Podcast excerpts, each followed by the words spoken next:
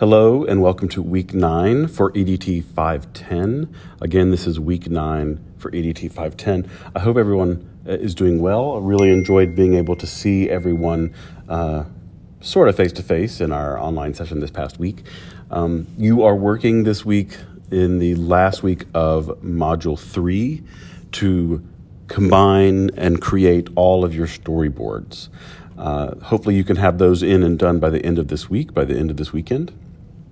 And as I promised, because we spoke about this in our virtual session this past week, I had the fantastic opportunity to interview an award-winning instructional designer, Maria, that I mentioned to you, and I got some of your questions.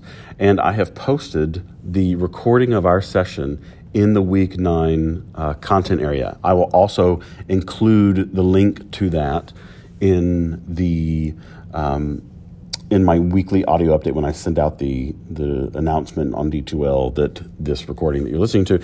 I will go ahead in that announcement also put that recording. Please take some time in the next week, and you may want to skip over like maybe the first 15, 20 minutes if you're in a bit of a hurry. But I had a really great discussion with Maria about her work, and her processes. And I want you to see how her storyboards, this is more towards the end of our conversation, but she did a screen sharing with me to show the storyboards and the finished product of what she's working on. And I just really want you to see what your processes will look like. That being said, so you've got a definition discussion this week, mainly just to keep your brain kind of primed and pumped and thinking about instructional design as a theoretical model for the work you're doing. But really your primary work is on the storyboards for this week. That means that Module 4, and honestly I'll probably go ahead and open up Module 5, we'll open up either today or tomorrow. I've just got to check on the deadlines. And I'll double check on when the due dates are in there to make sure that they are still correct. Something that I said, I may have mentioned it last week, but I'll mention it now, and I may have actually said it to Maria in my interview with her. If you remember way back at the beginning, about 7 or 8 weeks ago, when we all first gathered in this class, we completed some introductory activities, some introductory sharing. If you did not, and it wasn't a requirement at that time, but if you did not spend any time taking a look at and getting to know your peers a bit better, I'd like you to also put that in the back of your mind to be thinking about learning more about your peers in this week and next week. I'll remind you next week.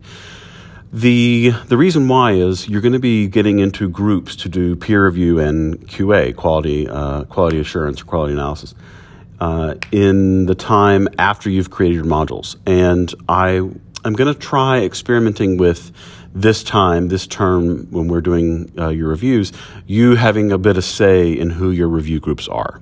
So go spend some time, go back to those, the first module and even module 0, I think, where we were getting to know each other, and poke around and learn more about each other and your backgrounds to see who you may want to ask to review your module, or whose modules you may want to have a look at and do some review of.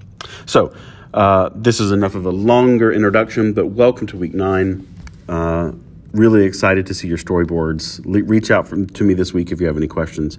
And have a great week. See you online.